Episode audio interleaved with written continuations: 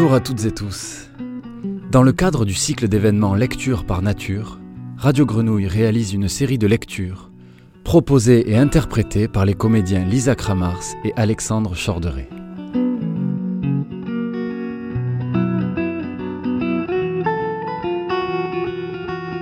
Voici une lecture d'un extrait de L'intranquillité de Fernando Pessoa par Lisa Kramars. «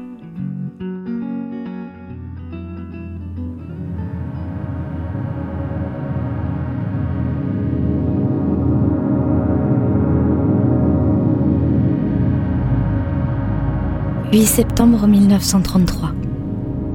Je vois fleurir bien haut, dans la solitude nocturne, une lampe inconnue derrière une fenêtre.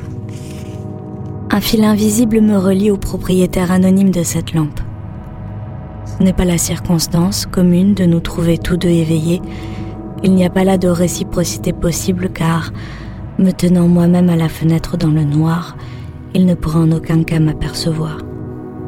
C'est quelque chose d'autre et qui n'appartient qu'à moi, qui a quelque lien avec ma sensation d'isolement, qui participe de la nuit et du silence qui choisit cette lampe comme point d'appui, parce que c'est le seul qui existe.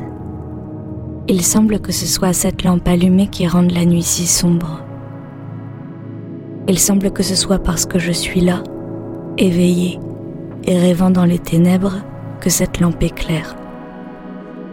Peut-être que tout ce qui existe n'existe que si autre chose existe. Rien n'est par soi-même, tout coexiste. Peut-être est-ce bien ainsi. Je sais que je n'existerais pas en cette heure si cette lampe n'était pas allumée là-bas quelque part. C'est ce que je ressens parce que je ne ressens rien. Je pense tout cela parce que tout cela n'est rien. Rien. Rien. Une partie de la nuit, du silence, et de ce qu'avec je suis de nul, de négatif, d'intercalaire, je me suis fabriqué à coups de couleurs fausses, et le résultat, c'est mon empire d'arrière-cour. Ce cœur auquel j'avais confié les grands événements d'une prose vécue me semble aujourd'hui écrit dans le lointain de ces pages que je relis d'une âme indifférente. J'ai fait naufrage sans la moindre tempête, dans une mer où j'avais pied.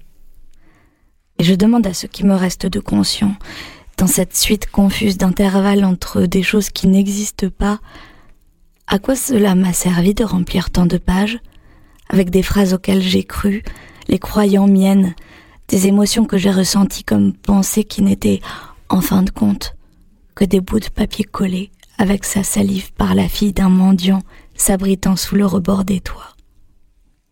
Je demande à ce qui reste de moi à quoi riment ces pages inutiles consacrées aux déchets et aux ordures.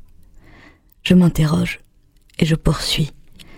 Je recommencerai demain à écrire, poursuivant ainsi mon livre stupide, les impressions journalières de mon inconviction, en toute froideur. Qu'elles se poursuivent donc, telles qu'elles sont. Une fois achevée la partie de domino et qu'on l'ait gagnée ou perdue, on retourne toutes les pièces et tout le jeu est noir.